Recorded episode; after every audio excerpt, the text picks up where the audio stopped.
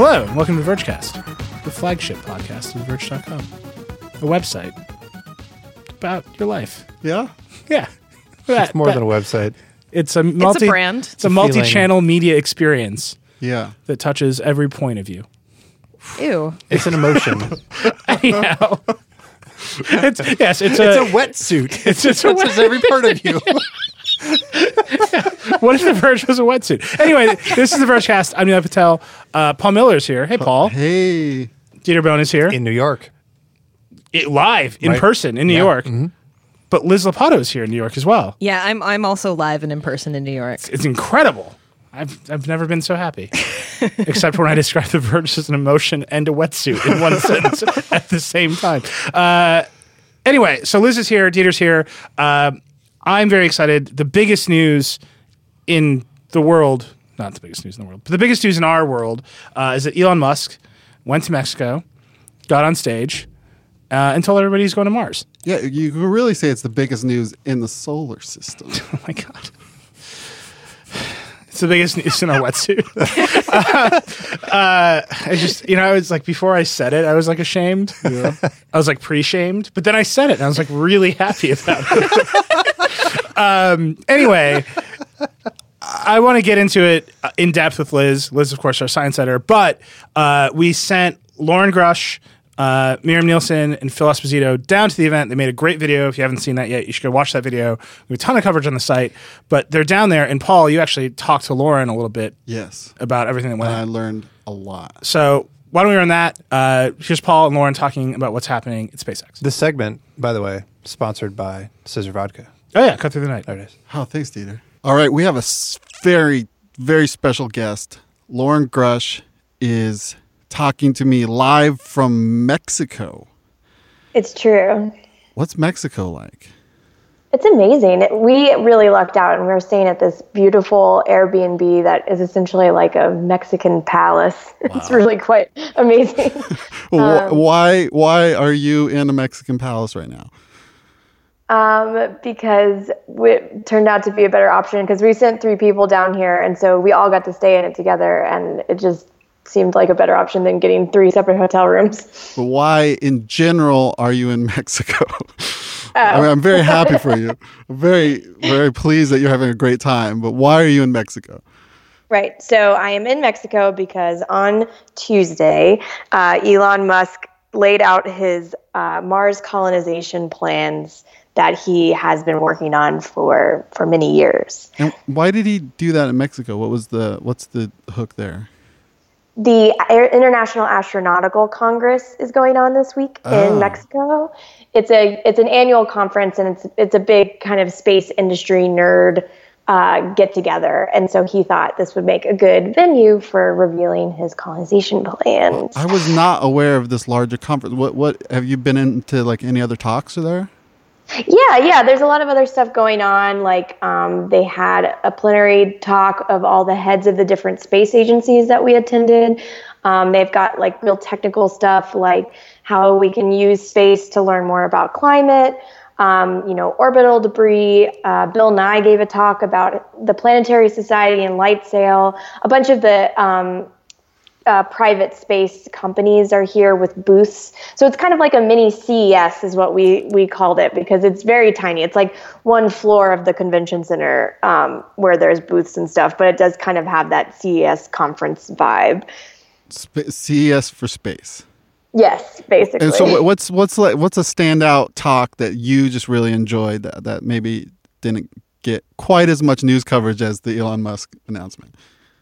Um, well, I really liked the heads of state talk because um, it was interesting to see, or the heads of the state space agencies. So you had Charles Bolden from NASA, you had the uh, the head of Roscosmos, um, the head of the ESA, the European Space Agency. So it was nice to see all of these different people running these really um, big agencies together on stage. And um, afterwards, we had like a press conference and some things about you know, some tensions between the country were addressed. Like they talked about actually the Crimea crisis. And so it's interesting to see them kind of like put away their differences for a little bit as they talked about space, which is kind of you know brings people together. That's that's kind of been like a space narrative for for forever since the Cold War, right?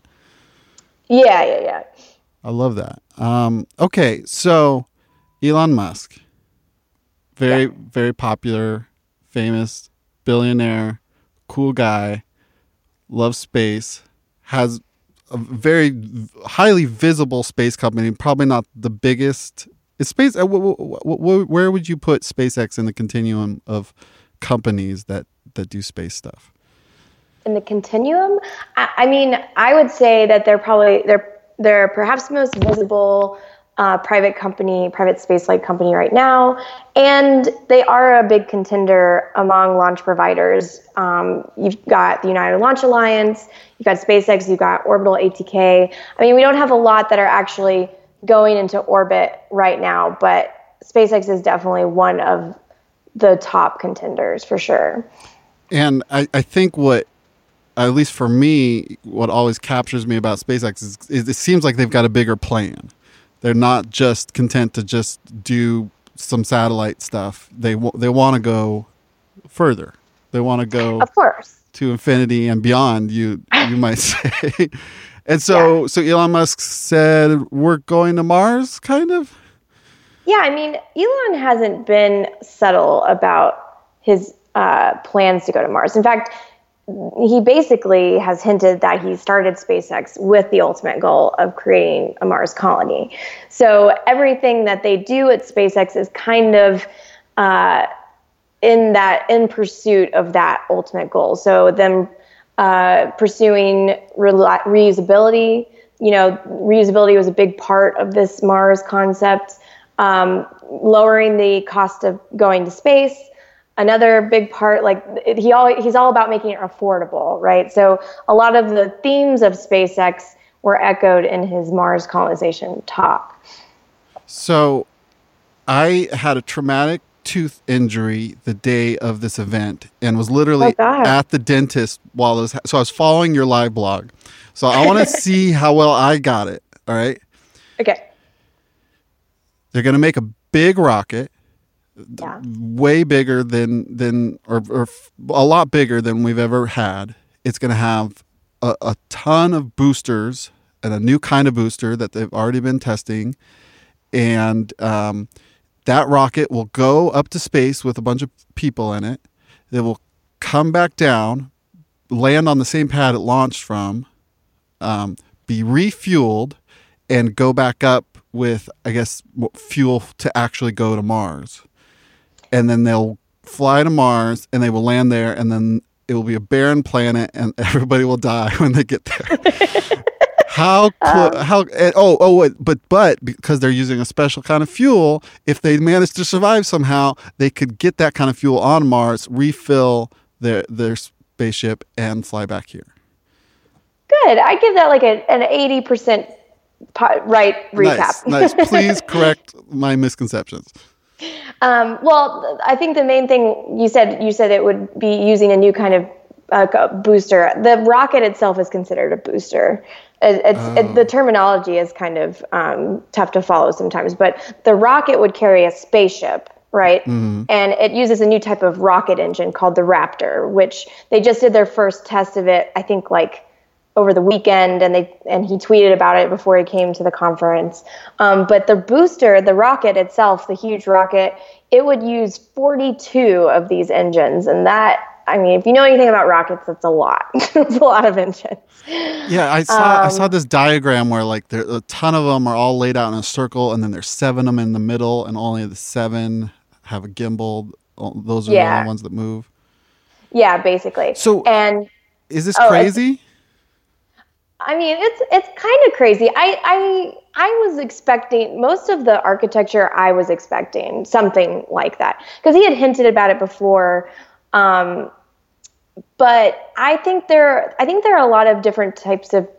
There's t- a couple of different camps of how people want to get to Mars, and for Elon, his his is a bit of a of a let's send up most of what we need and then go. But a lot of people have this idea of let's send up parts of things that we want to assemble in space and then like create the the spaceship we need that way and then go so that that would save you from launching like a huge huge rocket we could do that kind of with smaller rockets that we have now but his So is very you- much a like put it all up there approach So even the two steps he wants is actually aggressive as far as size. Oh yeah, for sure. I mean, it's it's it's very much scaled up. Um, so, but I mean, it's it's definitely impressive, and I I don't think that it's impossible or anything. Um, it's just it's I don't know if his timeline is in any way feasible. Right. He said he wanted to start doing what, what's what's the term when Earth and Mars are closest? Uh, I mean, it's like the window. Uh, there's like an Earth Mars rendezvous, basically. So it, it opens up to every 26 months. And he kind of wants to start launching these every 26 months. Yeah. So so what the plan is now is that SpaceX wants to send its first space vehicle to Mars in 2018. That's when the next um, Earth Mars window opens up. And but that one's going to be small smaller. It's going to be their Red Dragon, which is going to test out supersonic retropropulsion. It's this way of using the engines on the vehicle to lower itself down to the surface. So when you're falling, you basically turn on your engines and it slows down your fall because it's pushing up while you're falling. Does that make sense? Yeah, the last um, that's how we landed on the on the moon, right? Yeah, I mean, kind of, yes. With with with the booster on the bottom, or sorry, Yeah, not yeah. a booster, uh, engine on the bottom. An Engine. Yeah, yeah, yeah. Okay. I mean, honestly, you could use booster, or booster engines. I mean, these these terms are very uh, flexible. I want to get I want to get them right. I want to get them right. Yeah. Okay, so, um, so that seems aggressive. So, so, but you were you were in the room as this is happening, and it sounded from reading this live log like it was was pure mayhem, which is Yeah. probably uh, I'm, I'm I'm projecting, but probably most of the other panels you went to weren't quite as uh, insane. Yes, I um, I don't think that the organizers of this conference really understood what they had taken on when they agreed to let Elon pr- promote this. You know, this this conference is not, you know, I mean, it's very industry. It's like space industry experts go every year, but it it's this felt more like a rock concert, and it was in one of the biggest rooms ever. Um, but the problem was they they didn't let us in until oh my gosh, I think like five minutes before it was scheduled to happen. Um, and they were and they let in the press first, but the press was all gathered around this one tiny area. And then they were like, "Oh, but we only can let in press with cameras first. And so I snaked one of Miriam's cameras, one of my the you know who was with me, and I pretended to to go in, and I and I got a nice seat when I did that. And then they let in the general audience, and that it felt like a stampede of people. Like the the room shook, and people screamed as they ran and rushed in and tried to get a good seat. It was insane. Wow. Yeah. And then after were like was were there gasps and and of, of astonishment? Were people cheering when he when he was Oh, yeah. announcing this plan? definitely cheering lots of cheering whenever he would make like a good point and and it definitely like I, I could feel there there were at least gasps around me like when he would make some crazy statements like he I think he said he wanted a thousand ships in orbit at a time and then they would all go to Mars and then he also made the claim that he could that the ship could go to Mars in 80 days which is just insane. Because right now right now most like the lowest trip to or the the speediest trip to mars is about six months i think. And then you know a lot of the times when when nasa sends over a robotic mission it's like nine months. Um, so 80 days would be a significant cut in that time. So i'm not sure how you would do that. Um, but yeah definitely some surprises from the talk for sure. So are are you coming away from this uh, more optimistic about us going to Mars in the next decade, or or just as worried and confused? Um, I'm not worried and confused. I I really think he did put a lot of thought into it because he's definitely like a tech nerd. He was talking about like chamber pressure and the specs for the different vehicles. So he's definitely lo- t- thought a lot about what the vehicles will be like and the different like components. He talked he even talked about you know the materials that they would be made of, like the carbon fiber. Most of it would be made out of carbon fiber. He talked about you know the components of methane and how you can you know make methane conceivably on Mars. So it, he's definitely put a lot of thought into it. The only thing, and, and you can read my follow up on The Verge, is that you know, he talked very little bit about human safety, and and I think that's such a crucial part of a human colony because, you know, that's the whole point of sending them over there in the first place is to, you know, re to have a backup plan for Earth. Is that's what he calls it, you know.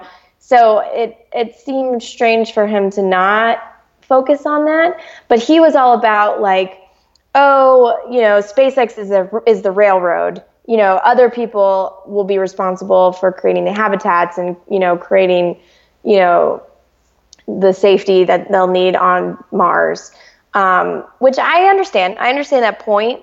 Um, but he talked very little bit about it, like when he talked about the spaceship, right? When you're in microgravity, you know, you you have to work out like a, a lot every single day so that your your muscles don't atrophy and that you don't lose a lot of bone loss because we've evolved to have gravity, you know, here on Earth. So our bodies aren't used to living in zero G. And he didn't really touch on that at all, which I understand. I mean, I get where he's coming from, but I think people just underestimate uh, just how much how much goes into setting up a Mars settlement. There's so many different disciplines involved. There's biology, there's engineering.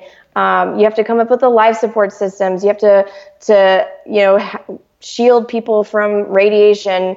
Uh, you have to think about where where their fluids are going to go, how they're going to eat, you know, how they're going to drink water, how do you recycle that water. There's a lot of stuff that goes into this. And obviously, it was a one hour presentation, so you can't get into everything. Um, but there were, were some things I think he should have focused on in that hour instead of other things that he could have left out, in my opinion. But it's his talk, he can do what he wants. right. I mean, I, f- I feel somehow closer to Mars. I feel like, uh, I, and I see people on Twitter kind of like, whoa, man, we're going to go to Mars. Is, it's exciting. And I, I, hope that excitement turns into uh, people solving these other problems. Of course. I totally agree. And I, and I'm, there's nothing wrong with excitement. Um, but that's kind of like what Mars One did. And that's the other, this nonprofit that promises to send people to Mars where they're going to die, you know, like they're going to live out the remainder of their days on Mars. Um, but I feel like it's kind of a slap in the face at least Mars One to the people that are actually really trying to work hard on this and the people that could make it happen when when you're creating excitement for something that's just not realistic. And I'm not saying that SpaceX, what he said was not realistic, um, but I think in in order to really woo people, there there's still a lot of questions that need to be answered before we're like, oh, okay, I think I think we're going to Mars now. Did the, the the larger conference kind of help you with that sort of context and and and getting to see the? I, I, got to visit NASA once, and just putting a face on people who are trying to get us into space like was really helpful to me to not be frustrated at them because like man, it does seem like they really want to go to space. They're really into this.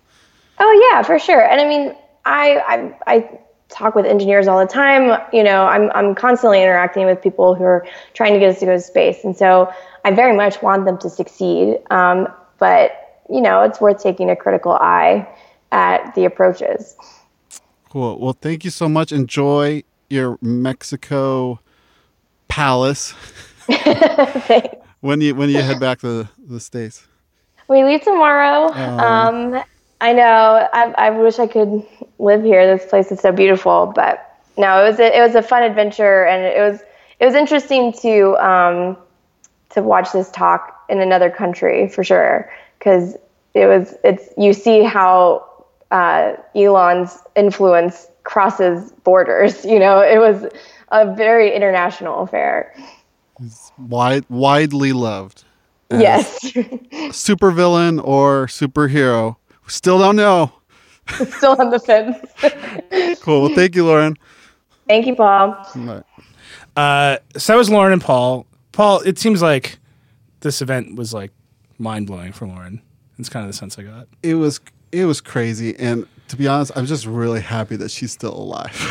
yeah, they they cranked. Um, I mean, if you haven't seen all the coverage on the site, you should go check all of it out. Um, I think I said this. We're at 21 stories now. 21 stories about We're not Elon and done SpaceX. And we're not, I mean, it's it's huge news. Um, a little inside baseball. We actually, for the first time ever, we shut down the Verge like newsroom and ran event coverage for SpaceX the way that we run event coverage for an Apple event or a Samsung event or something. And so we took that skill set from a big tech event and applied it to this, which is like pretty nerdy and cool for me because it's like we had this race car and it over, only ever ran on one track and we like try to put it on a different track. Turns out our race car is still really fast. Yeah.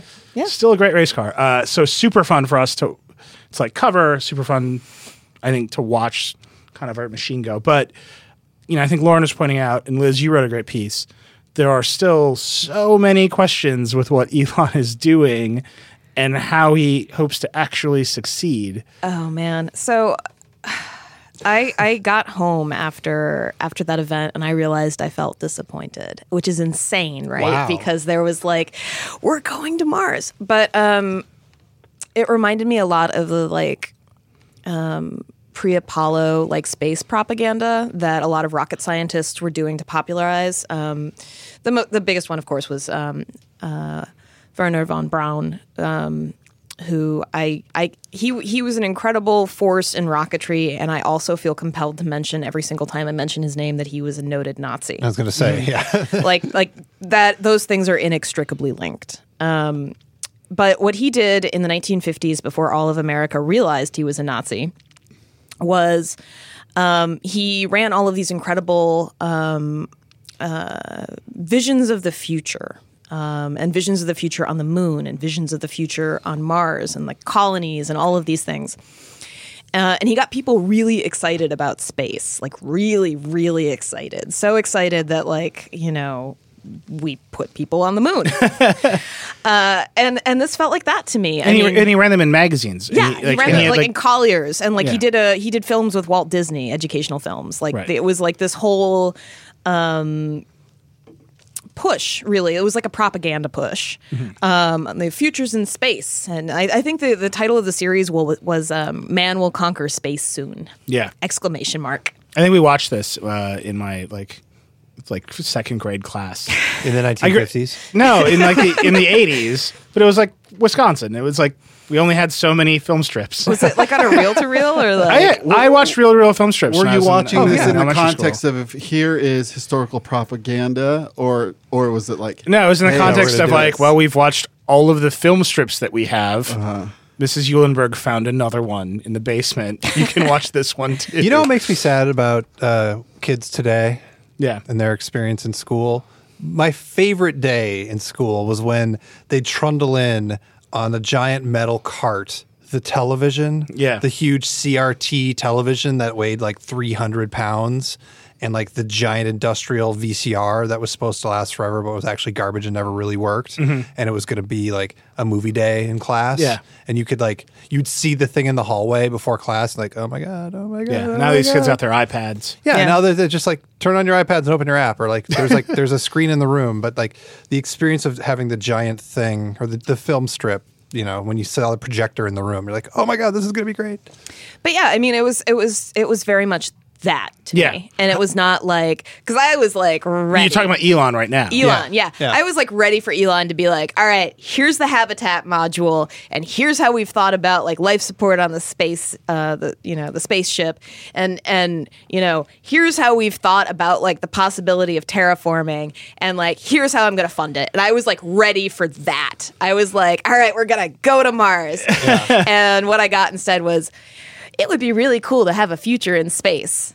Well, so uh, but like so, why do you think he chose that instead of like you know the world of tomorrow, like Wonderland of like here's all the different things we could do? Like my sense was that he was basically like it was half a half a show for you for like let's get excited about space. Here's some possibilities, and half a show for people that are like stop wasting your stop wasting my investment dollars, Elon, on this Mars thing. And it was like him proving that like it was it would be economically viable. I'm going to do some of these small things, but I'm not going to do the whole thing.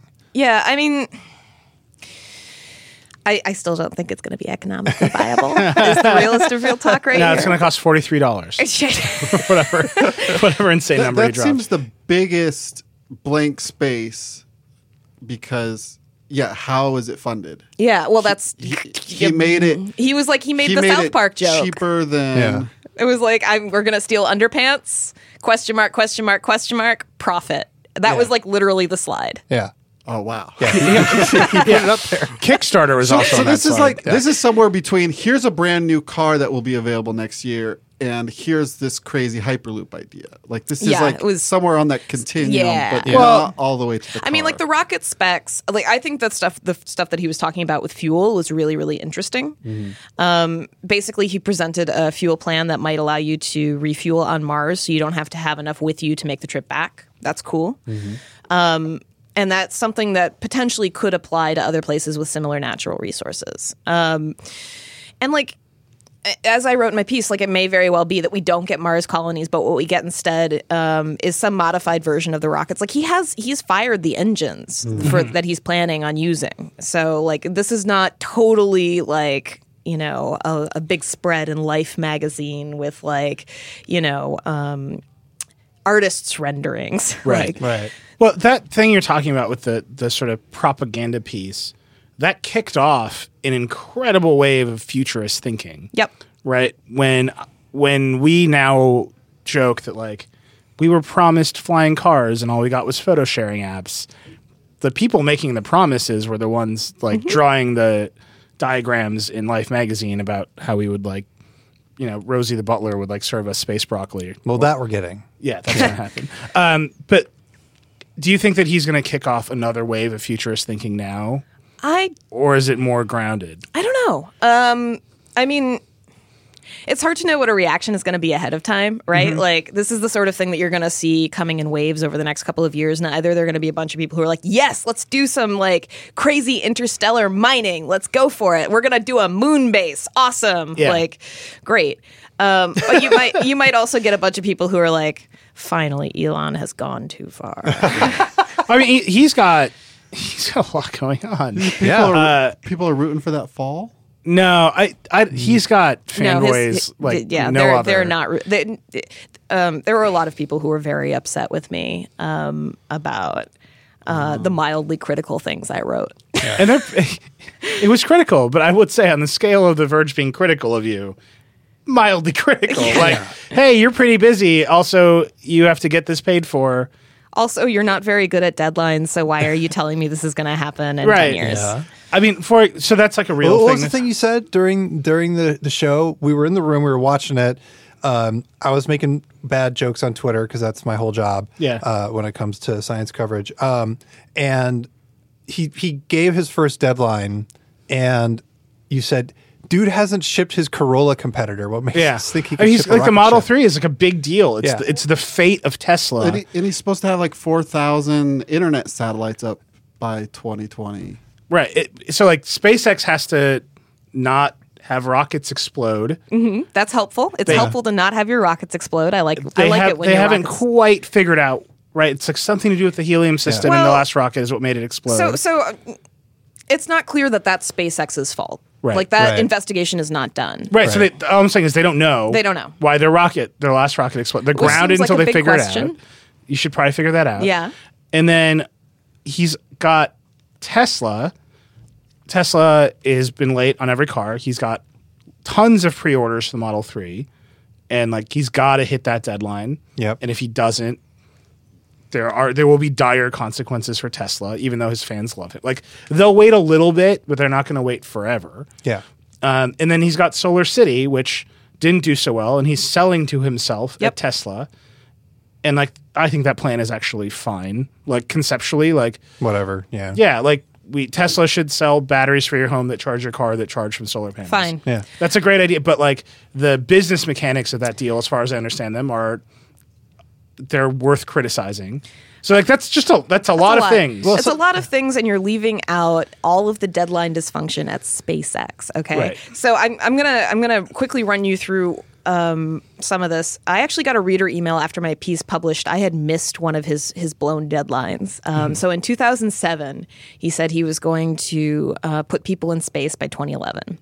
In 2011, he said he'd put people in space in three years. Um, not a single person has flown aboard a SpaceX rocket, and is the year of our Lord 2016. Right. So, like, I So how do you square the fact? I mean, the reason that everybody gets mad when we but criticize commercial Elon, crew is happening soon, right? I mean, like it is. Yeah. I mean, like it's that's now happening. It's happening. Uh, it's probably happening in late 2018, which is a pushback from the original. So hope after of ten 20 years after his like right?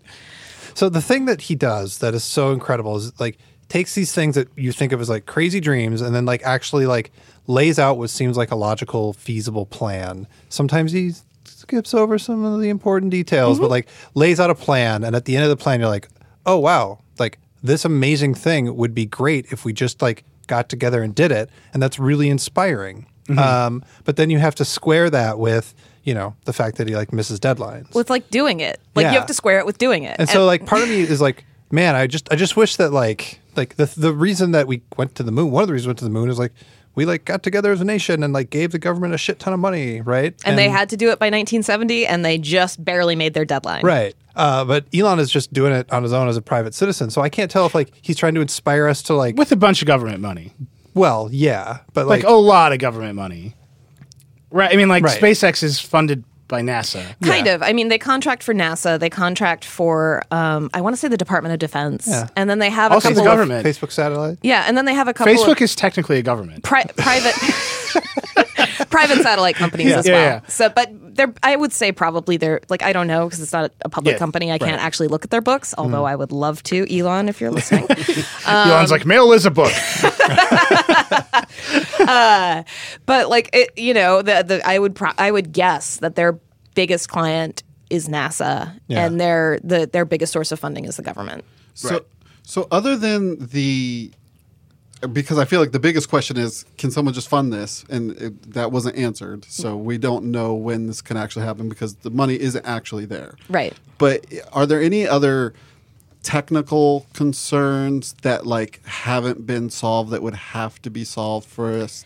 I'm mostly thinking of being fried by radiation. Yeah, on that's my a way big to one. Mars. That's a big one. But so Loren, by the way, at the event, we made a video of this too. Elon got asked, had a public Q and A after the event, asked the most insane questions. Like, Yeah. some dude's like, "I got a Burning Man, and it sucks to poop there." And Elon's like, We "Yeah." actually have a story on our website, theverge.com, uh, about how to poop like an astronaut that we There you ran like early this year. And like it's it turns out that pooping in space is complicated. So this is not totally a stupid question. anyway, so he got asked all these insane questions, and then Loren, only one who stands up and like tries to do journalism there, asked a really hard question, like, "What are you going to do to keep people alive?"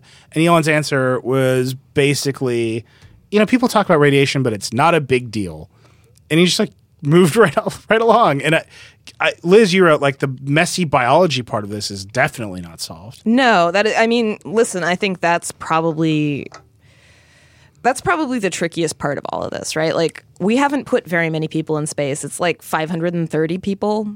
Like the whole world has put 530 people in space, which is uh, uh, uh, more than most other species, but but like you know, We're doing okay. Snow crabs though, they're catching up. yeah, there's like five dolphins in space.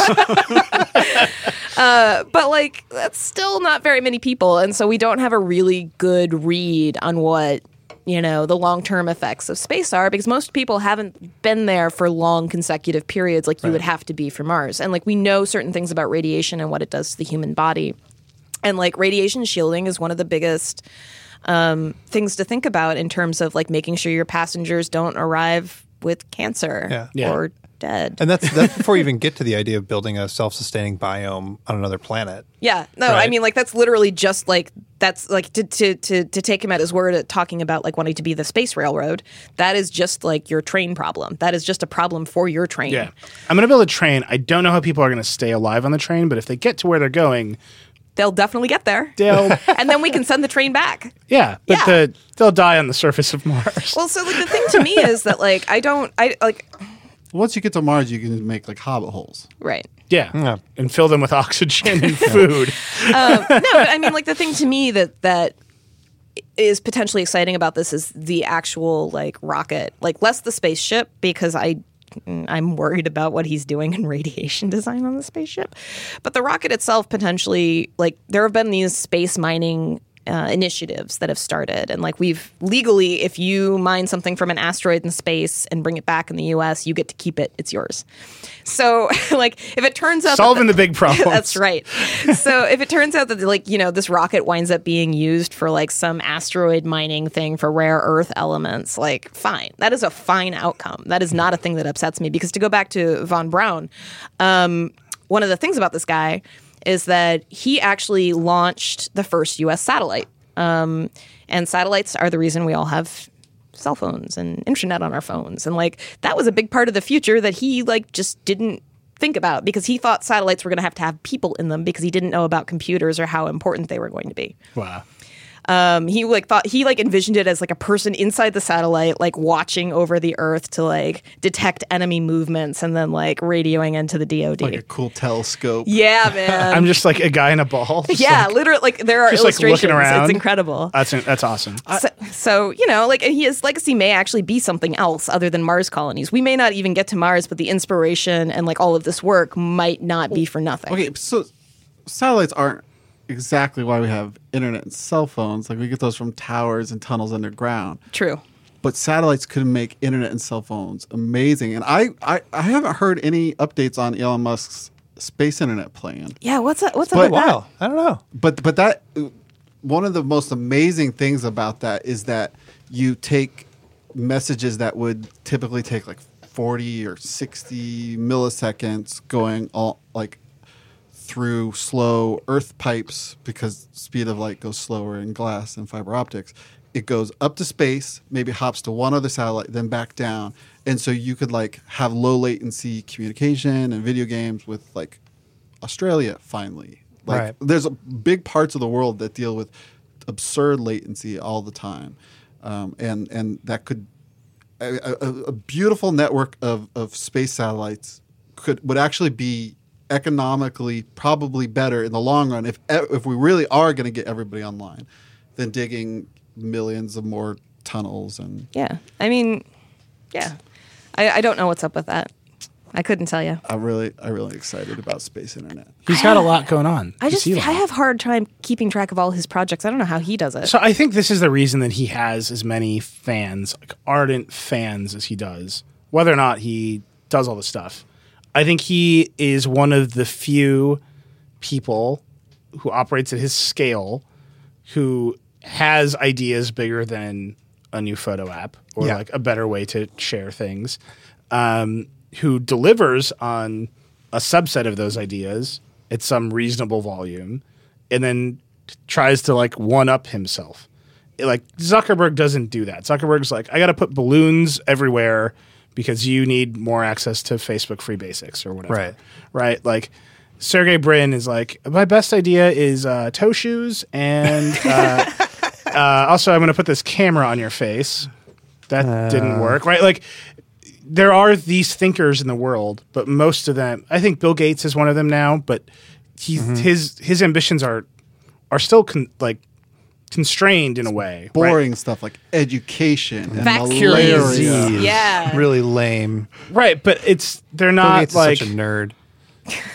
what I'm saying. They're constrained. Bill Gates is, Elon Bill Musk- Gates is such a nerd. Is like Elon not even an insult. It's like you'd be like yes, and then he would just like walk out of the room. Yeah. Like he'd be he might jump over a chair Elon on his Musk way is out. investing in, in the covers of popular science and popular mechanics of our childhood. yeah. right. And I, you know, I think Bill Gates doing like There's no mosquito laser nets on the lasers cover to kill mosquitoes is like very interesting and I think that captures a lot of imagination but he never actually ships the mosquito laser whereas Elon stands on stage uh, and you know when he was talking about using methane to fuel the rockets it was basically an Apple event right? Like Yeah. he put up the same kind of charts that tech companies put up to make their decisions seem sensible And Here's a here's some fun inside baseball on the Yeah. Verge. Yeah. Is I, I was running the site and I saw Nilay tweeting. This is basically an Apple event, and I called him yelled in. I called him in. Was like, "You're putting it on the site. Go." yelled at. I just- I just received an order. It was like it's like a little bit afraid actually. He's like I could get yelled at again. Yeah, Um, I love that post. Like the spec sheets. Yeah, there's Yeah. spec sheets for planets, uh, and I that's to me is I don't think there are very many characters in the industry who consistently make those kinds of promises and then on whatever timeline deliver against those promises in some way. Like Elon said, I'm going to land the rocket.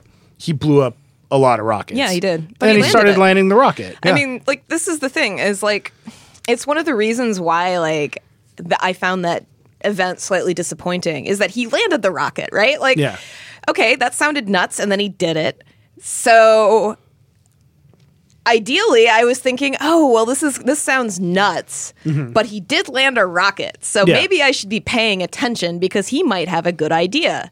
And then he was like space.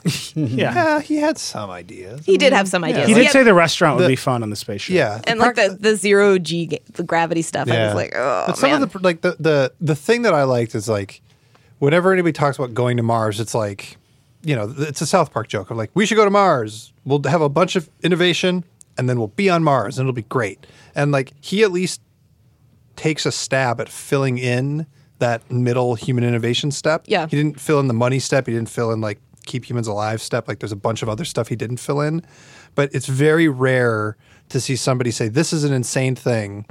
Here are some actual like achievable steps to get there.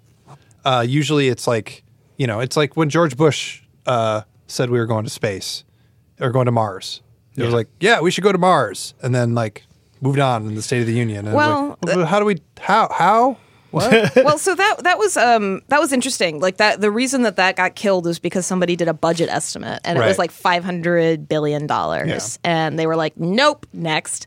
And uh but like you know um to me i think again guy had some thoughts about fuel and rockets which again so did von braun. I mean like he literally made the saturn v that got us to the moon. Like that was his invention. So like you know no slouch this guy. But um you know It's, there's a lot of middle stuff. there's right? a lot of middle stuff. And Yeah. like it's scary difficult to solve. And um particularly watching him wave off Loren's right like radiation question just kind of made me feel bad Yeah. Well, it's not that big a deal. It's just radiation. it's just it's just you know, it's just biology that's easy to solve Right. And then uh, uh, we should we got to move on. But like my favorite of all of the hand waves was like not even a hand wave. It was like a video hand wave. It's like he made the teaser video, and there's all the steps. It's like first booster ignites, booster returns, fuel ship, ship goes, ship lands on Mars, and then like the picture of Mars just starts spinning. Yeah. And as it spins, it like gains greenery on the surface of the planet, and an atmosphere develops. And it's like. You know, you can't just spin it faster. Well, no, he's, he's assuming that when we get to Mars, we'll find the technology of an ancient alien Yeah, and do the civilization, and then Arnold Schwarzenegger will hit the button, and then the atmosphere will form. Uh, it's very easy, Eh, and I'm going to give you all. By the way, spoiler alert. some You haven't seen Total Recall. Uh, I'm going to give you spoilers from uh, from Red Mars. But Oh yeah, Yeah, Oh, what a good totally book. Kim- underrated. Kim Stanley Robinson. Yeah. I mean, uh, that's why I always think about the radiation. When they're flying to Mars, there's like a solar event, and they're like, okay, everybody get in the lead lined box. Yeah. And then, like, I think somebody doesn't. Yeah. And something bad happens to the people. And then they have to live underground for a while Yep. until they get more technology. But um, I think in that series, they like take a, a, a, a thing in space. What are they called? are, are we like talking comets, quark? asteroids, meteors. Just name Megalith? anything. A thing with a lot of ice that is not Mars, but around near Mars. A moon? And they slam it into Mars. Oh, yeah. Okay. And that's one of the ways they jumpstart the terraforming because they get a lot of atmosphere in there. Yeah. Think about ah. it. I mean, I've heard. Is this true that the rumors are his his plan is to detonate fusion bombs at the poles of Mars to unlock i mean the I, ice? I think that's what he told stephen colbert I mean, it's just like that was my favorite part of this whole event Love was it. like watching that video and at the very it. end, like like the, to mention the nukes. the CGI effect of like Mars getting atmosphere happened, and I was like, "You're really glossing over some work." I'm, I'm so, well, uh, you know, that's also like um, we have planetary protection laws, and like again, I am I am an optimistic dork, and I don't think it's impossible that there are like that there are bacteria on Mars somewhere, Yeah. maybe frozen in the ice, maybe maybe it's part of Mars's history. I don't know. I don't think it's impossible that there was once and maybe still is life on Mars. Like not necessarily like big multicellular life, but like bacteria still count. Um, and if we terraform Mars, we run the risk of just completely destroying all of that yeah, before we can study it. Um, and also, you know, beyond that, like Kim Stanley Robinson again, like his most recent book. Oh, I'm blanking on the name. Aurora. Yeah, yeah, so good.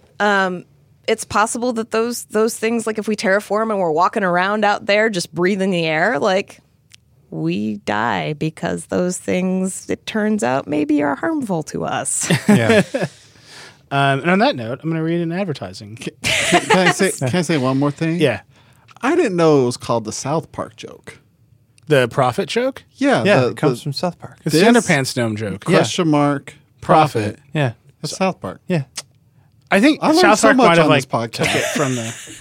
I'm All gonna look up the history of the underpants gnome. and on that note, I'm going to read this ad.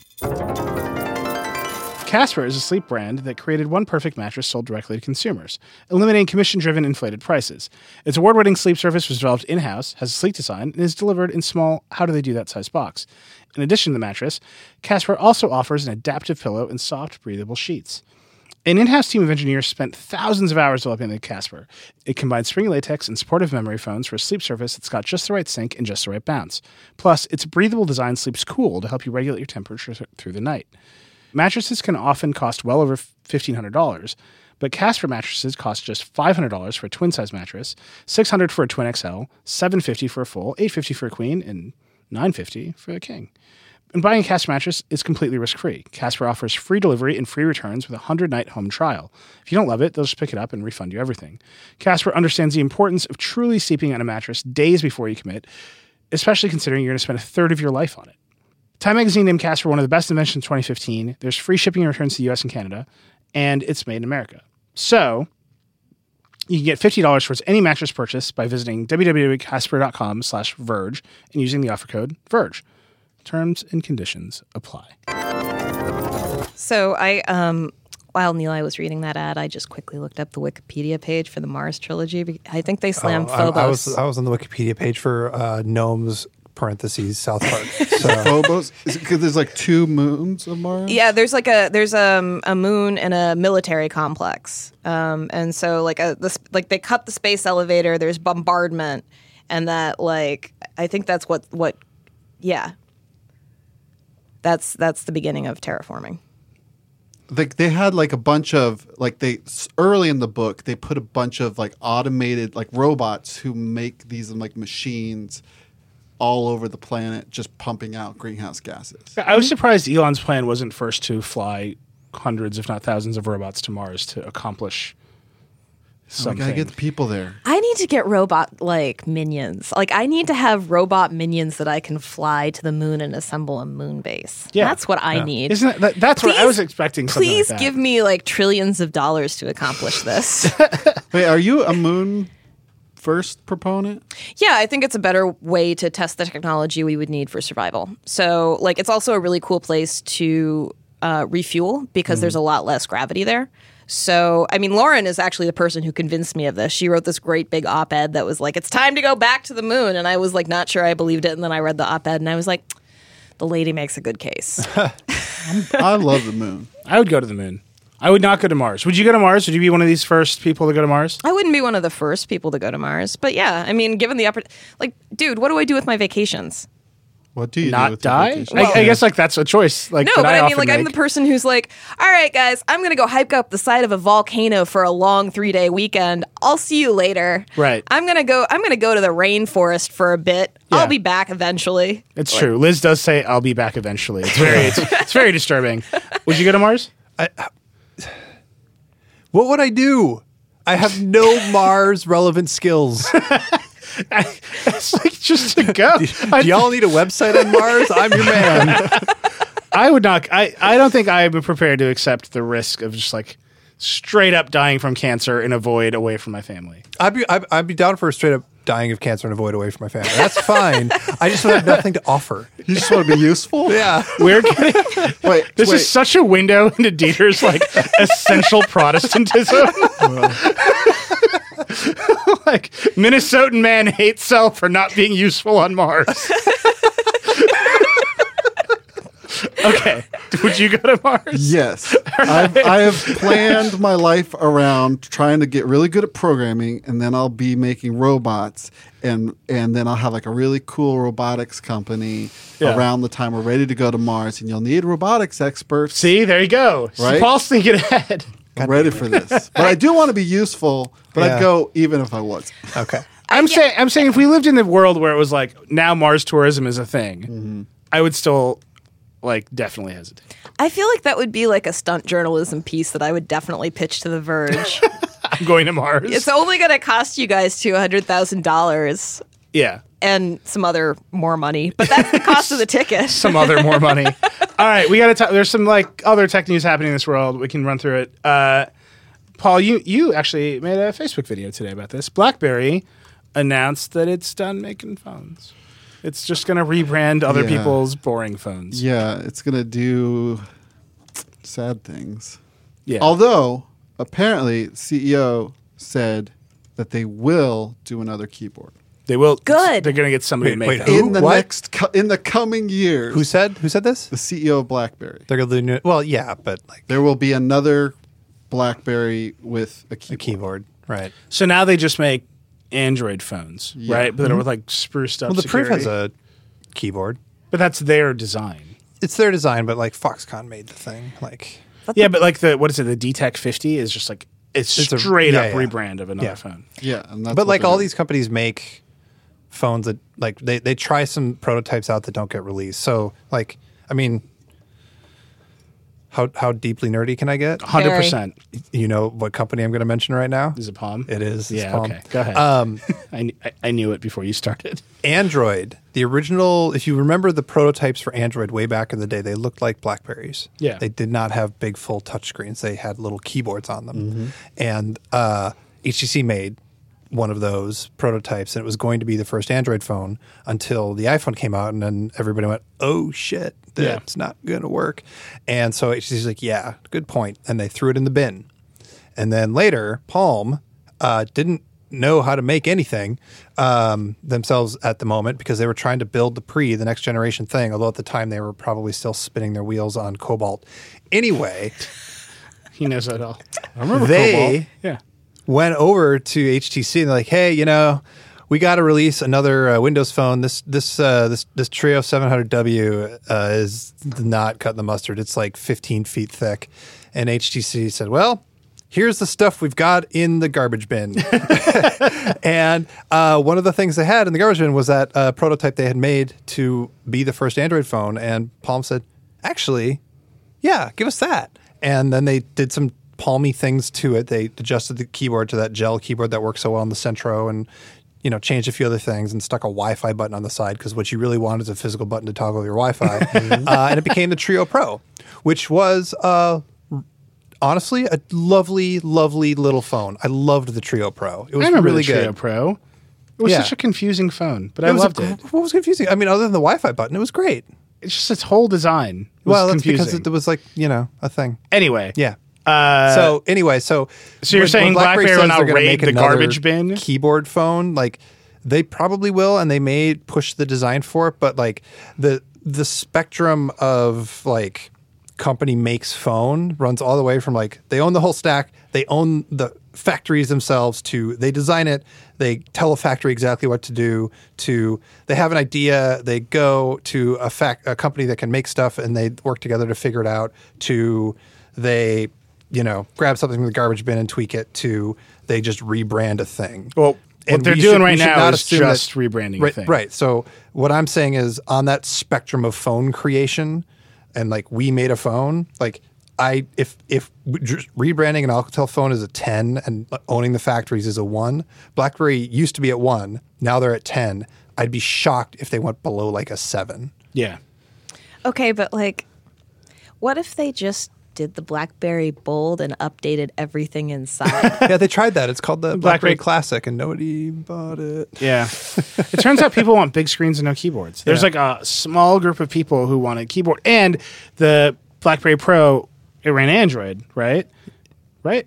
The No, Black the Pro? Priv was the first. the Android. Priv ran Android. They haven't they haven't made an Android phone with a keyboard that's uh, just the solid. I mean, there's the Pri, there's the the um, you're thinking of the the um, Passport. I'm thinking of the Passport. Yeah, Right. I just think that the operating system of the Pro, like, it just doesn't hold up, yeah, right? Like, Right. it's a BB10 phone. yeah.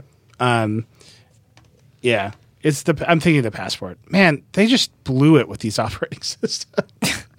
um, I mean, this is the company that decided that apps were so unimportant that they would they just needed tonnage, right? Do you remember this quote? tonnage. Tonnage. They they built an Android compatibility layer into BB10 so that you could run Android apps on it because we need app tonnage. That was the I word don't they remember used. that word. That's great. Yeah. it's a great word. Um, I'm just trying to keep all their devices straight right now, it's hard. This, I'm looking at this, the Treo Pro, and I had no idea that it was a reworked version of this HTC because it does not Nobody look did like either. the HTC. Yeah, no, I know. It They did looks a really way good job. different. Yeah. Okay. Okay, All so right. there's that. Um, some more sad gadget news in this world.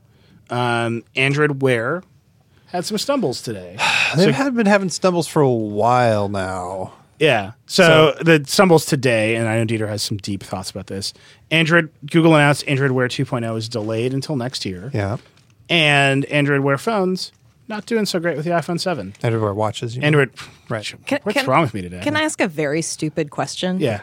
What What is Android Wear? It's, It's- Android smartwatch. Oh, Android smartwatch. okay. Thank you. Yeah, there it is. Um, yeah, it's supposed to work with iPhones. It's supposed, it, and it did, It did. and it still works with the iPhone six. Everyone thought this was like an iOS ten bug, Yeah. but apparently still works fine on 6s. Yeah. specifically the iPhone seven does not work great with Android watches. Yeah. um, and they're delaying their platform for next year. So, Yeah.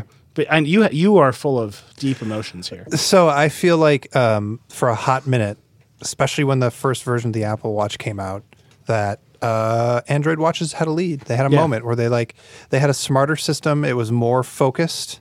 Um, it couldn't. It was still slow on apps, just like the Apple Watch, but it wasn't as dependent on those apps. It was like watch faces, notifications, just a little side of health, Yeah. and let's make it work on lots and lots of different watches that look different and they like they could have built on that lead and instead what happened was everybody bailed samsung bailed and made you know the gear s2 and whatever um, nobody else was good at making the watches and uh, they got like fossil involved and a few other companies and um, The Nixon one looks really cool. yeah. So, It's but huge, like, but but then things start have started to like really, really, really stall, and they kept on getting bigger instead of smaller. And then you know they announced Wear 2.0, and like there's a lot of interesting things in Wear 2.0, uh, but it's still not as fitness focused as the Apple Watch. But that's fine because they added a bunch of complications, and it would be able to work with apps with the iPhone because it could directly connect to the internet over Wi-Fi, and like a bunch of like promising ideas. And then we knew that there was this new chip coming, which is now here, which would make it run faster and last longer, also promising. And instead, the platform is delayed. Um, a whole bunch of their core Android manufacturers said, "Yeah, no, we're taking a pass for the rest of the year, so there won't be new watches for holiday, except for like the Nixon and the Fossil." Um, and like the whole the whole platform is like a big shruggy. Yeah. And in the meanwhile, Apple completely revamped their software platform and made it really good. So I'm wearing a Series two. This thing is delightful. yeah. They like it's fun in like a gadgety fun way. Like the draw letters on the thing to send a text message. Super useless, but incredibly fun. Yeah, Google did that with emoji first, and then Yeah. like they they were at, they added like a keyboard and whatever to the 2.0 platform. Like they had some good ideas, they just didn't have the fitness stuff, and they're just like not doing it, and they they're getting lapped by Apple. Uh, I mean, like this thing. I think I figured it out. the The first version of this watch, it like it was so confusing that it like made me frustrated and angry to wear it, and like I think that kept people from wearing it. And this one is such a gadget, like in such a deeply nerdy gadget way that I just enjoy fucking with it. Which is all it needs to do. Right. Like now, I'm like, what else can I do with it? Because I just like I just like poking at it. And that's like such a victory for this platform compared to before when you would like push the button and be like, do you want to send your heartbeat to someone? And I'm like, no, I definitely don't want to do that again. Uh, but now I'm like, yeah, I definitely want my fantasy football garbage on here. Like, it's dumb. Yeah. It's definitely dumb, but it's dumb in such a like encouraging way Right. that like the best gadgets are. Like I want to find more reasons to use it as opposed to thinking there's no reason to use it. I'm putting You know what? It re- you know, you're gonna hate me for saying this. Yeah. It reminds me of the Chumby, in that fun, dumb way. Like Yeah. the Chumby was slow and bad, but like, i- if you don't remember the Chumby, it was a, a, a- nightstand that ran Flash, Uh, but it had a screen on it. It was- was an it alarm was. clock. That's what it was. That sat on your nightstand, and you could like put widgets on it to like do cute, fun little internet things in Mm-hmm. like an alarm clock. And like a little, like you could put the radio on it and like do all kinds of like fun, stupid Yeah. things. Sony Um, made a chumby. It was a whole platform. and it was cute and like yeah it was like a, a fun thing to play with Yeah. and like you like you enjoyed figuring out how to do weird things on it Yeah. Um, but so then on top of that, on top of the fact that the platform is now fun, Apple's like things are happening with the watch that are really interesting. So Eater ran a story today. Um, Shake Shack, not Shake Shack. Shake Shack Cut this. yeah Eater ran a story today that's um, Union Square Hospitality Group, which is a big fancy restaurant group, um, and Shake Shack. So Danny. Meyer, was it Shake Shack or In and Out it's Shake Shack. okay So Danny Meyer's, two big restaurants groups, Shake Shack, Union Square Hospitality. Um, a bunch of their managers and sommeliers and people are going to start wearing Apple Watches. So if you show up at like a fancy Danny Meyer restaurant in New York and you like wait too long to get a drink, the hostess will get a beep on her wrist, or the sommelier will know that like he hasn't been by to talk about the wine, and like their wrist will beep. At Shake Shack, if you show up at a big party, like they all get alerted that a big party is. It's like they're doing like the way that Google Glass found its home in enterprise for like assembly line workers wearing Google Glass and like Right. seeing a thing. The Apple Watch is starting to find that home in like service industries, which is when I talk to people about where they were wearing Apple Watches before, it was always people who are on their feet all day who are like, I can't use my phone. Like I need to run around. It's super useful to have this information on my wrist. And now corporations are starting to roll it out. I know Liz has a lot of thoughts on this. Let me say the other story because we talked about it earlier. Uh, and then Aetna, the insurance company, is now going to give people uh, like discounts. Basically, they're going to pay people to wear the Apple Watch and like be healthy, which is terrifying in one way, and also like exactly the future that was predicted another way. And then I'm just going to say Snapchat spectacles and not Liz talking. I just I don't want to wear a computer on my body, and it's like all of this stuff. Oh man, I'm probably gonna get in trouble for saying this.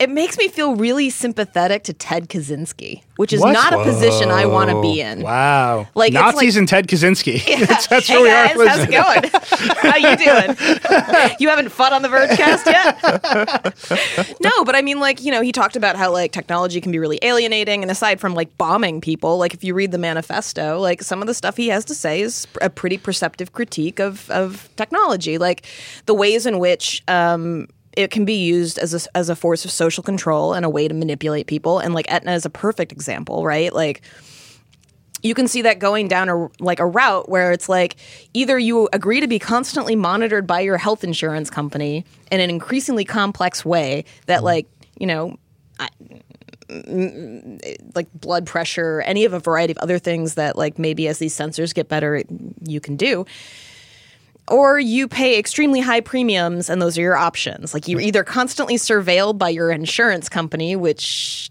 doesn't seem that cool to me or you have to pay to have some privacy and those are your options and like the snapchat spectacles my god i hate them i hate them hey guys Wait, let's so about- either you gotta either you gotta pay money to buy the gadget to get the discount or, or you they gotta give you the pay gadget more. for free. They'll give you the gadget for free maybe Well, Aetna won't, but like you know, all I'm saying is like one one more reason that if you use Android instead of the iPhone, you're a second class citizen. But- that's that's all I'm saying. so, So I'll- Google I'll- can watch you at all times. Al- along those lines, th- I wrote a seminal piece about Google Glass in like 2012. Um, oh my! and everybody should read it because it What was it keeps on called? coming true. Well, basically, I don't remember what it's called. It was called Paul's seminal seminal piece piece. on Google Glass. I had a feeling about Google Glass once. Definitely Paul super not googling that. Google Glass seminal. It's not going to go well for you, buddy. um, it's Project Glass and the Epic History of Wearable Computers. So Wait, did you get a result? I did a site search, siteconverge.com, but I did include Seminole in it. Um, the when they were developing wearables, there was like already like this pushback against this like corporate design for them. Mm-hmm. And like if you think about what what this restaurant idea is, mm-hmm. is that oh, we have all these loosey goosey humans who like to do stupid things with their time. I wish our humans were more like robots or software so I could tweak variables and and and It's Taylorism. Push what's ta- Taylorism? oh god, It's- having Dieter and Liz on this podcast at the same time is just like Taylorism in the 1930s was like the original time when like they met uh, people thought that they could measure literally everything you did during the day and so they would optimize the workplace and like move this thing three inches that way and like make sure that every single movement of every single worker was precisely and perfectly Oh, is optimized. that It's the the guy dad in in Cheaper by the Dozen. Oh man, I love that book. Yeah. and I was like, I love this idea. Okay, so here's the thing. I hate that coming from the company, especially in this sense that like our we can turn our our, our human ro- workers into robots. But I love having a computer on me if it could make me smarter. If I was an employee and a computer was augmenting my intelligence and awareness so that I could do a better better at my job. Right. I'm really in- intrigued by that. But yeah, this idea that it's coming down from on high, and you know, my other complaint with Google Glass is all about um, taking your real life and being better at uploading it to the internet, um, and better at referencing the internet to to to do your real life. Uh, it was such a Google concept of the future, and that's my. Only, I think the snap snap. Oh, someone said snapticles. They should have been called snapticles. The snap snap doesn't make it incorporated spectacles yeah. Are are fine and really fun because it's just a it's just another way to take pictures and, and It's gonna a real blast. gift to the upskirt community, I think. Uh, but, yeah, but no, but they're, they're on your- So like They're on your gonna be- face, though, Yeah, they're on your face and the lights are going to be on. You're going to have to work pretty hard.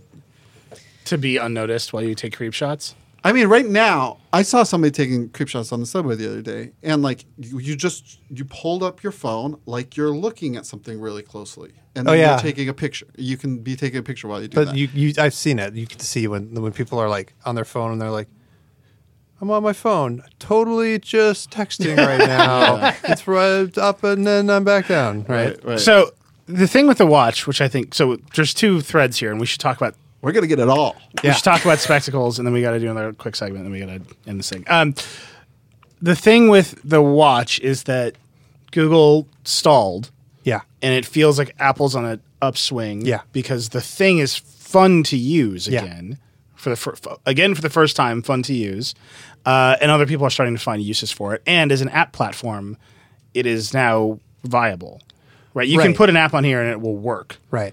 Right? And so like the whole Union Square Hospitality um, Shake Shack thing is there's a company called Resy, which is it started as like pay to reserve restaurant, and now they have the Resy OS, Mm-hmm. Oh which is like the operating system for restaurant. Come on. This is where we live. Oh this is God. our time, 2016. Okay. Um, and so like they run the Resy app on the watch, and so the Resy app does all the stuff for it. Right. it.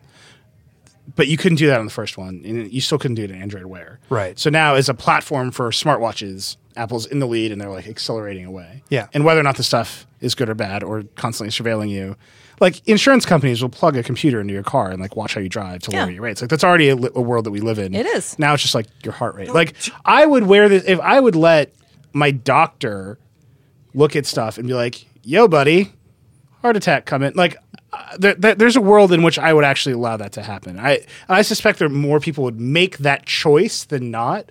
But we, Yeah, but if you force the incentives of that choice to be bad, then you're in a bad place. Mm-hmm. but like you shouldn't assume that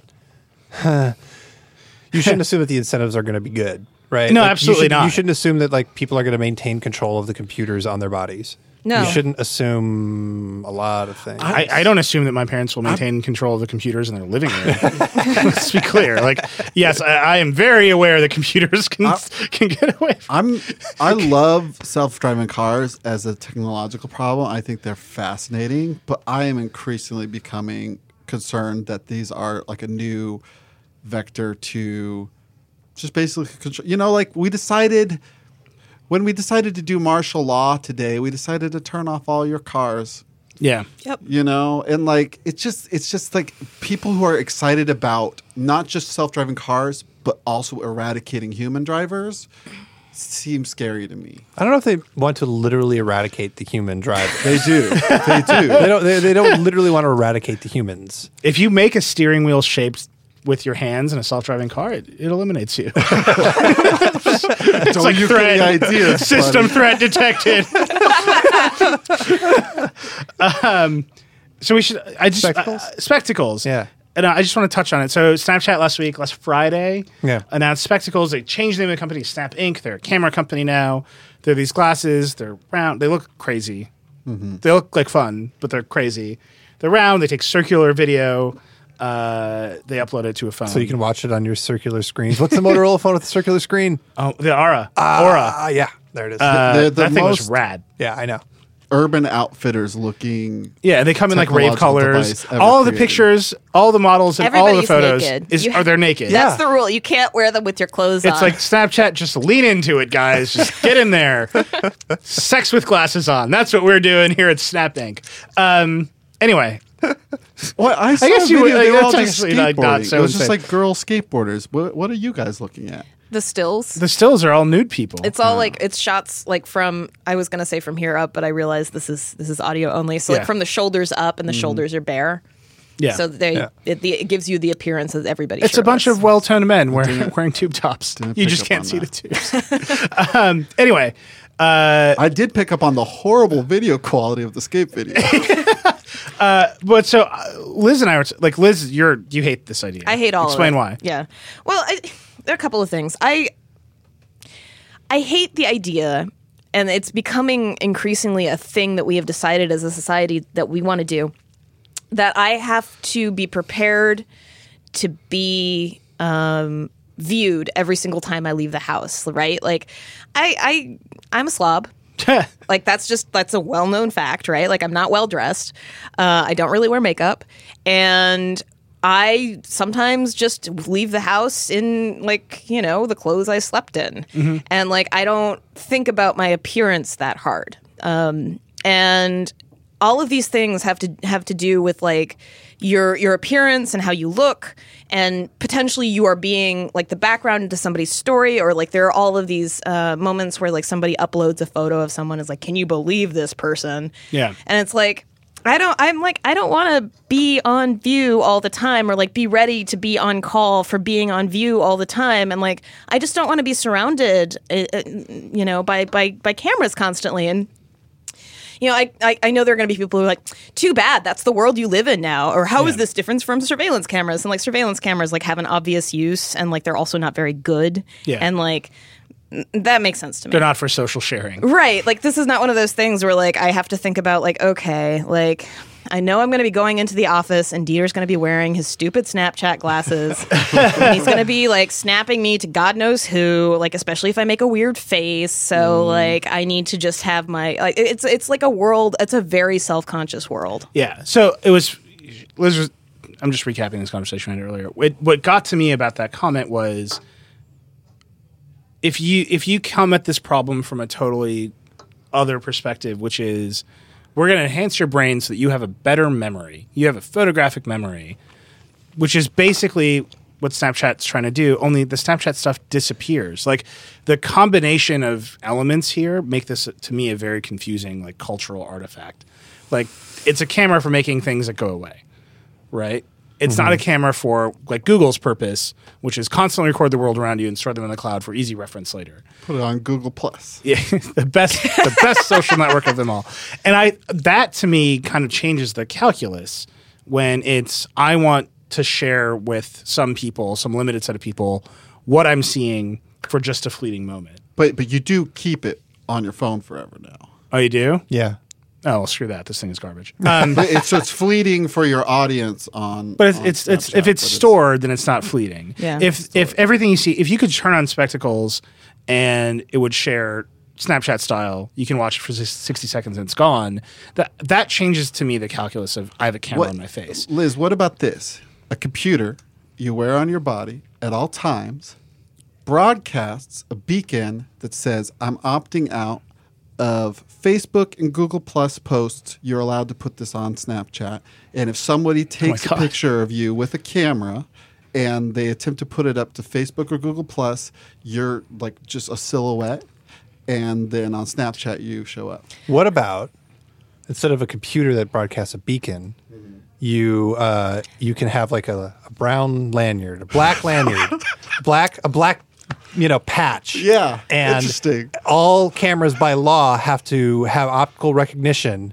And when they see that black patch, they do not take your photo. That would be great. What would be even better is if some technologically inclined person listening to this podcast who felt like a little sympathetic to me were to build something that would just like fritz out all cameras around You me. just you just want an EMP. yes, that is what I want. Someone Well, send like- Liz an like, I want EMP. a- like a blister pack of extremely- EMPs, like Tic Tacs. extremely limited, like you range know- EMPs. I do, Yeah. it's just a tiny nuclear bomb. Just, just a little They're guy. like gum, like Trident. You just like pop one out of the pack. But yeah, okay. I I think I think what happens with spectacles is I don't know. I mean, they're cheap. They're 120 bucks. Mm-hmm. People love Snapchat. They they will they will do better than Google Glass. And I actually understand why Snapchat just couldn't build a camera because you have a great camera that their app runs on Yeah. in your phone all the time. So they had to come up with another form factor and make that splash. But are people going to accept cameras on faces? I think still an open question, right? Like I think it will be a novelty. People will like give them away for Christmas. Mm-hmm. Will they actually wear them? I will they charge them at night? I think it's inherently hostile to wear a camera on your face. Yeah, I, th- I think a lot of people are going to ask that question. Um, anyway, let me read this ad, and then Paul, there's a thing you usually do. Anyway, Absolutely. Graphic Stock is a subscription-based stock media company that gives you unlimited access to over 300,000 premium photos, illustrations, vectors, and design elements that everyone can afford. You get great value with an unlimited download model. There's actually the largest unlimited download library of graphics, photos, vectors, and images available to the creative community. Most websites charge you per download, costing as much as $30 an image, which adds up quickly. But with Graphic Stock, you get unlimited downloads with your membership for an annual rate. There's no credits, there's no download limits, there's no hidden charges. You get the same content that you'd find in more expensive stock sites at a cheaper price, and they're always adding new content to the library so it stays fresh. So sign up for a seven day free trial. You can download 140 pieces of content. It's only $99 for an annual subscription after that, which is less than $10 a month. Everything's 100% royalty free, even if the subscription is canceled. You get unrestricted usage rights for personal or commercial projects, and you keep what you download and maintain those rights forever. So, exclusive for Vergecast people, you get a seven day free trial today at graphicstock.com slash Vergecast. That's graphicstock.com slash Vergecast for a free seven day trial. All right, it's time for our recurring segment. Paul. Did do it this week. what? What? Oh, you son This is of a a gun. this is a this is a thing I do every week where I uh, do the thing I was supposed to do. no, I got? got all excited about like talking to Loren and like setting that up, and then we talked, and then well, I got one. Oh. What's it called? What's the segment called that Paul does every week? Yeah. Every week it's Paul who does it, and every week it's called Gadgetopia. Gadgetopia. Got you, buddy. Got your back. But I have a gadget too. yeah, no, that's part of it. You, you, there's a name of the segment that it is every week, and then there's also a gadget I talk about. Where is the gadget? Hold on. I gotta get the name. This is great. I, I was ready. I was ready. No, we didn't put the name in the headline. So hold on. It's the Fuze case for the iPhone 7. oh, is that the one that gives you? Um, gives you a headphone jack. It's a battery case with a headphone jack. Yeah. I will say this It's battery also an case. Indiegogo project. It's an Indiegogo with project. The most I mean, it is the worst video, of all time. Rock out with your ox out is their Yeah. tagline. And he's the like man wa- takes off walking- most of his shirt during the video. uh, he because it's like a rock star. Yeah, It's ba- all of it's bad. But What would what is it with tech devices if- and shirtlessness? What would happen if everybody What I've is it ever with tech talked to devices and in my shirtlessness? entire life? I bought a Blu-ray happened player. to I wasn't wearing a be- shirt within 20 minutes. What would happen if everybody in my entire life happened to be in a frat and then I decided to make an Indiegogo project? that video is what would happen. Wait, that's not a good video. There's a lot of Indiegogo. I feel like that's a big Indiegogo fuel. yeah. Uh, but anyway, there's it's it's the thing that you need. yep. yeah. It's the thing that you need. It's a case. It's a battery got a case. It's got a it's got a 2400 milliamp hour battery for a 7 and a 36 milliamp hour battery for the 7 Plus. It charges via Lightning, which seems like Apple will shut it down. Uh, and it has, it has a headphone jack. It's basically a Mophie with a headphone jack, and I'm sure Mophie will release one of these soon, and this company will go what, out. do you, but you their guys have first, their, sevens? Do you have seven or seven plus? I don't Yo, have one yet. I was I have a saying. 6S, or at all. bro. Oh yeah. Wow. Sticking with, uh, dude. I'm, yeah, I'm a I- man of principle. All right. I am I'm success. Yeah, Whoa. she- It's five. That is definitely a five. Yeah. That's a five. I am loving How's your battery life? That's what I want. the to know. dongle light. Stop. Stop with the Do you dongles. still just have the thing hanging on there? Al- We're always. not. We're not going to talk This about dongles. I just want to know how your battery life is. It's great. Okay. It's all I need. And I've never been in a, ca- a scenario yet where I was like, man, I wish I could use headphones. because but the I need to dongle is charge it." permanently No. plugged into your phone. No, no, no. I, what I mean, I, I haven't, because the, the other thing about these cases and these adapters. Do you make phone calls with that thing hanging off the end? I don't make phone calls. All right, fine. no, no. I love that. The, so the dongle Stop talking about the dongle. sticks up out of my pocket. See, it's like a little lanyard, so you can grab it. Yeah. Oh my god. So you can like plug in your headphones without taking your phone out. This is And then you take your 100% phone out Stockholm to, like, syndrome. unpause something. what you are describing is stock. He's like, yes, I'm confined to you a know- cage, you know but people they who feed me look- macaroni and cheese. know how- like that's what you're saying right now. Remember how phones used to have that little hook on them, and then Yeah. you could like p- put Yeah. like a little Lanyard keychain or Stockholm a lanyard or whatever. I, I don't remember this. It was a whole thing. Flip phones had Put, a little like, loop, fuzzy and, like, dice. Yeah, There's all sorts of things, And that you could buy attach. entire I, I chains it of was there. things. I just don't remember it. Some sometimes it was. It more wasn't like big a- in this country. It's more of a Japanese thing. Yeah. Okay. yeah. But Palm- then me- Palm, Palm had them. Everybody had them. But that's that's what this is to me. It's like it's just like a little. Hey, this is where we're going. Someday there'll be head wireless headphones. That'll be great. For now, you can plug in your headphones that you love into this. It's everything's fine. I haven't. everything's lost it. fine. I haven't. You haven't lost it because you leave it plugged into your phone. Yes. That's ridiculous. Yes, and then at night I unplug it from my phone, but I plug it into my headphones, and then I charge my phone.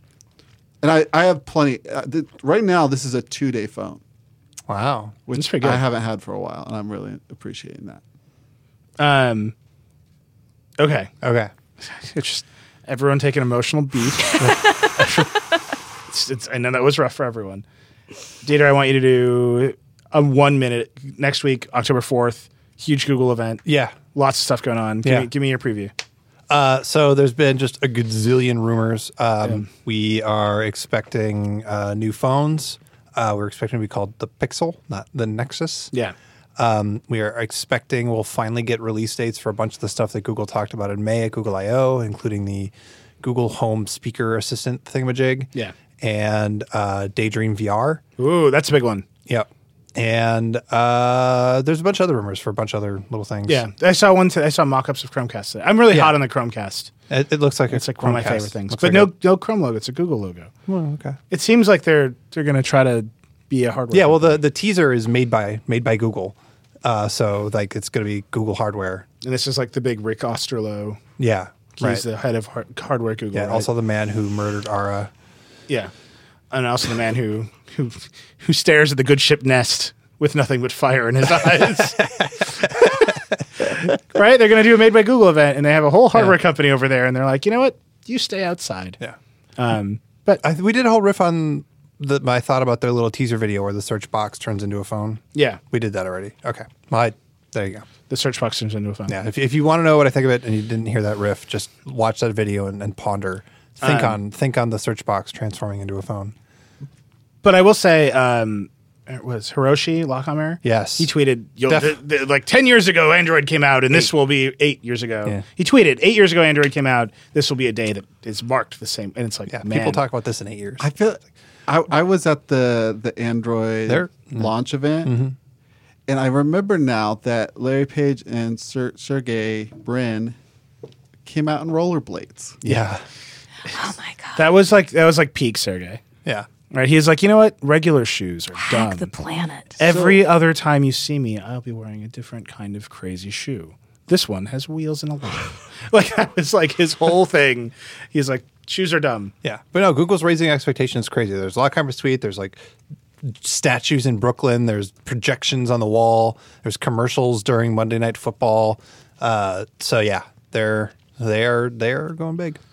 I've All also right. been researching the history of the the Google phone. Yeah, which was the, like the Nexus One was kind of called the Google phone because it was Google's first phone. Uh, They did such a bad job. What? On the Yeah, yeah. Nexus One? I love the Nexus One. It's a beautiful device. Yeah. But they stopped selling it after about six months online. Yeah. They shut down their support forum, made it like read only, and then like folded it into something else. Like they had no support for it. There's like class action lawsuits about like the reception. Mm-hmm. It's just Had a trackball though. great trackball. It did have a trackball. It glowed different colors. yeah, it did. Yeah. Bring back the trackball. Have you held the and Nexus One recently? No, Dude, It's it a little tiny. it's a little chubby though. No, it's so it, it it just it feels so wee. It feels so little. It's amazing. All the phones from that era feel super tiny. Yeah. Like the original Droid, you're like, I remember thinking that thing was a tank, and Yeah. I held one again recently, and I was like, ah, Yeah. ah, yeah. all of our expectations have changed. Original Droid had bunches of magnets on the back. That's see, that's what we need. Cra- Magnets. crazy hardware innovation. Magnets, roller balls, and roller blades. Ter- permanently attached Keyboards, dongles. physical That's keyboards. you want something memorable. Make me remember it. Yeah. when with that we end the show. Uh, um, but I want to call out uh, a big feature on the site this week that we didn't have a chance to talk about. Uh, ben Popper, uh, Tom Connors, and was it Tyler? Tyler. Tyler Pina went to China. Uh, went to uh, DJI's big robot competition uh, called Robo Wars. It is an amazing feature. It's college, Chinese college students competing in basically a BattleBots tournament, and the prize is a job at DJI, which is like incredible.